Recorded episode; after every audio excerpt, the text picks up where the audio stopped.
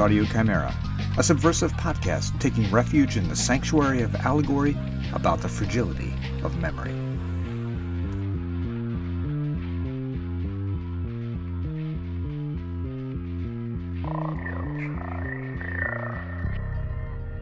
Episode 56 How to Go from Terminal Shyness to a Career in the Theater.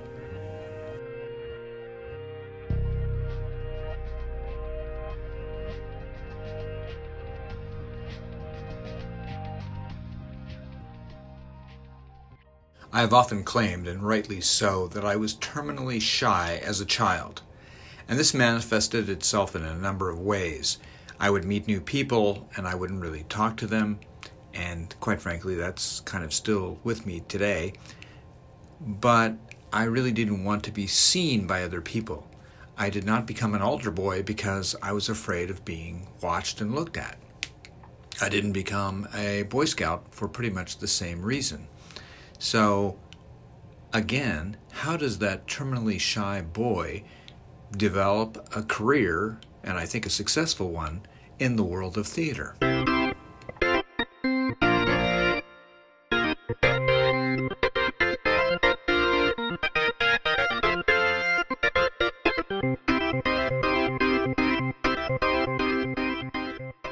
I have to admit, there were always inklings and glimpses of that future. So I'm very shy. I'm bullied as a kid. I don't want to be seen. And then in fifth grade, our teacher had a party at her house after the end of the year. There was supposed to be entertainment, and we were to volunteer to be entertainers if we wanted to, and I did. Somebody had given me a cat puppet, and it looked very realistic, and I decided I was going to do a ventriloquist act. So I signed up for that. The kid taking the sign ups looked at me like I was crazy because shy Stephen, you know, is going to suddenly be a ventriloquist. The day of the picnic arrived, and I got up in front of people after being announced, and I sat there with the cat in my lap, kind of cuddled up, uh, looking like a real cat. And I introduced the cat, and then I didn't really have an act prepared. I didn't know where to go with that. I said, Do you have any questions? And I think one guy had a question, and uh, I answered it. Beginning of a career in improv, I guess. But that was pretty much it. And then I did not perform for a number of years.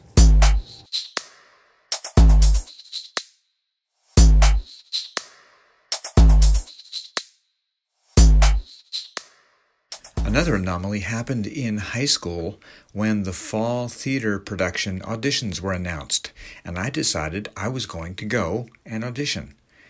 Don't know why I did that. Um, as I recall, my audition was pretty horrible, and I wouldn't have cast me either. So that was the end of that phase of my acting career. A little while later, I started making films with my Super 8 silent film camera, and uh, veered into the world of directing for a while.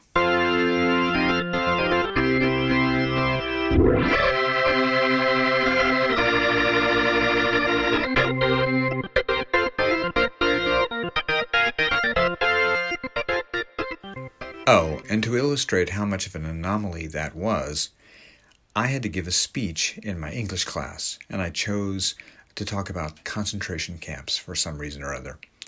And I remember getting up in front of people, my heart was pounding, the butterflies were fluttering, and I looked at the class, I read my first sentence, my topic sentence, and then I basically blacked out. I have no idea what else I said. The speech seems to have gone okay. I managed to complete it, but um, I have no memory of what happened at that moment. That's pretty much my thought about terminal shyness that I don't want to speak in front of people.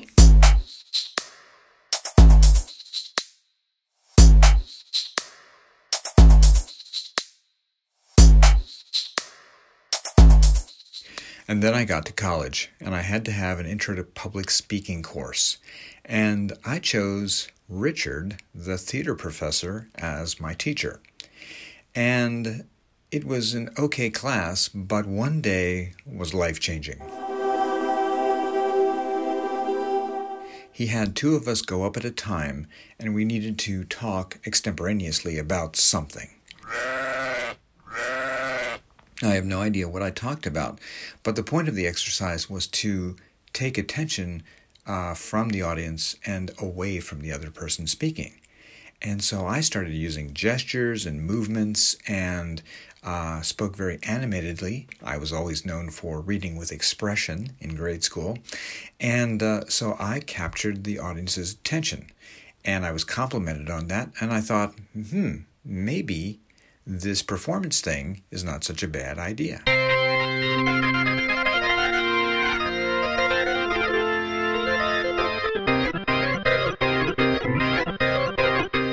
That semester, I was also in an oral interpretation class, and for part of that class, I performed in Woody Allen's Death Knocks as Nat Ackerman, the guy who cheats death.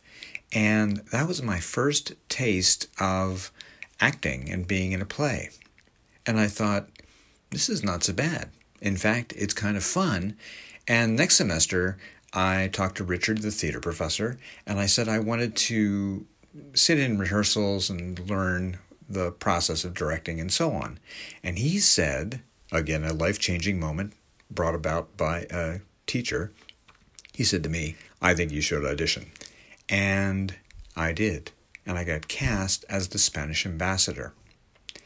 And it wasn't the greatest role in the world. I was also performing without my glasses, and I was blind and did not have contact lenses. The stairs were an obstacle that I did manage to survive, but there I was on stage having a great time.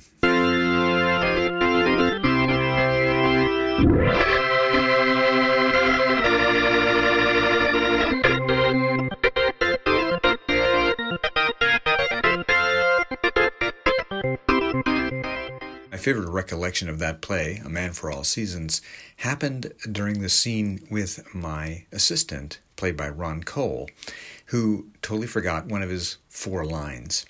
And he stood there with his index finger in the air and he said, Thus it is to.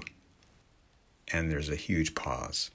Now, during this point, I was normally pacing a couple steps to one side, a couple steps back, and I would turn to him and say my line. But he's not saying anything. And so I'm continuing to pace back and forth, and I'm getting a little farther away from him each time. And finally, he remembers and says, Incur the enmity of a king. And I leap back at him. A heretic king, I said, following with my line. And that must have looked slightly comic.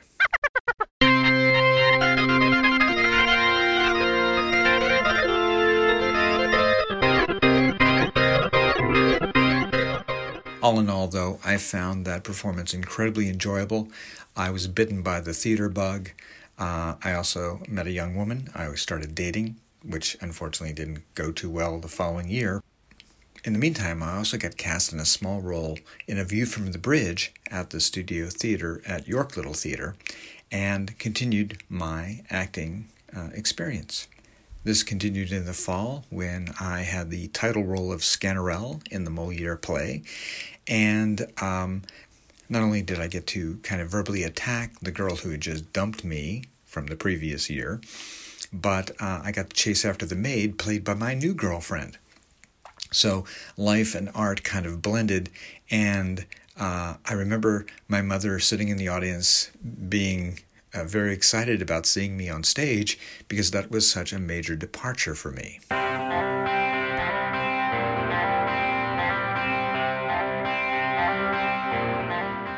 And I enjoyed that experience so much that I wanted more. So much so that I felt the need to transfer to a different college and to a theater program uh, where I really concentrated in directing and directed a final theater production uh, for my senior capstone kind of thing. And uh, I remember my advisor, Dr. West, said to my mother, He's doing what he should be doing. And she found that very heartening, but I was also very encouraged by that. Of course, I wanted to get a Master of Fine Arts in Directing uh, from some school. I took spring break to travel around and uh, audition or interview in different programs. Eventually got into Ohio State, but Ohio State was in a state in the theater program at that point. I switched from the MFA to the MA program just to kind of get away faster. Uh, and there's a lot of stories there that are kind of scary. Uh, but uh, I graduated and then was kind of uh, drifting for a bit.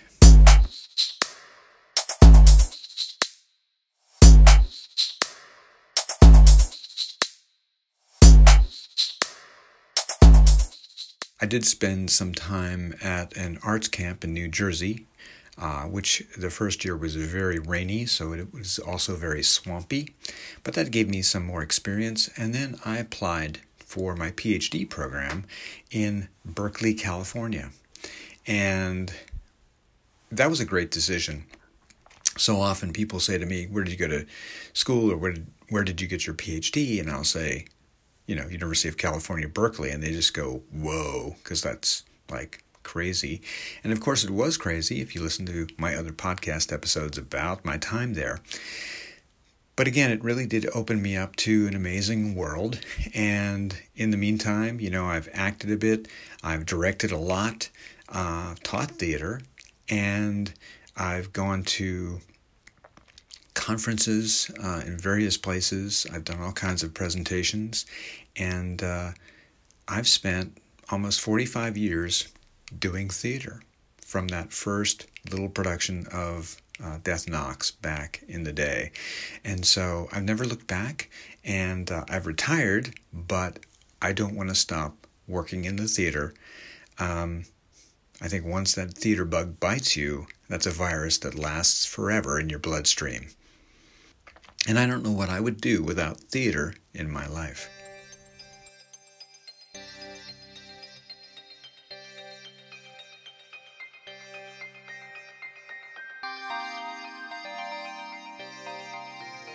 Anything you want to hear more about from this podcast? I can elaborate. You can get in touch with me several ways. Join my Facebook group, Audio Chimera. Message me on WhatsApp. The number is available on the Facebook group. Leave me a voice message at 724 835 4074. Check out my website and blog at musofyr.org. That's M U S O F Y R.org. And finally, check out my link tree for everything at linktree, that's L-I-N-K-T-R dot E-E slash Stephen Schrum. Oh yes, that's Stephen with a P-H, S-C-H-R-U-M. Intro and outro music composed by John Rust. Check out Sound of Rust, that's one word, on YouTube. This is Stephen Schrum. Thanks for listening to Audio Chimera.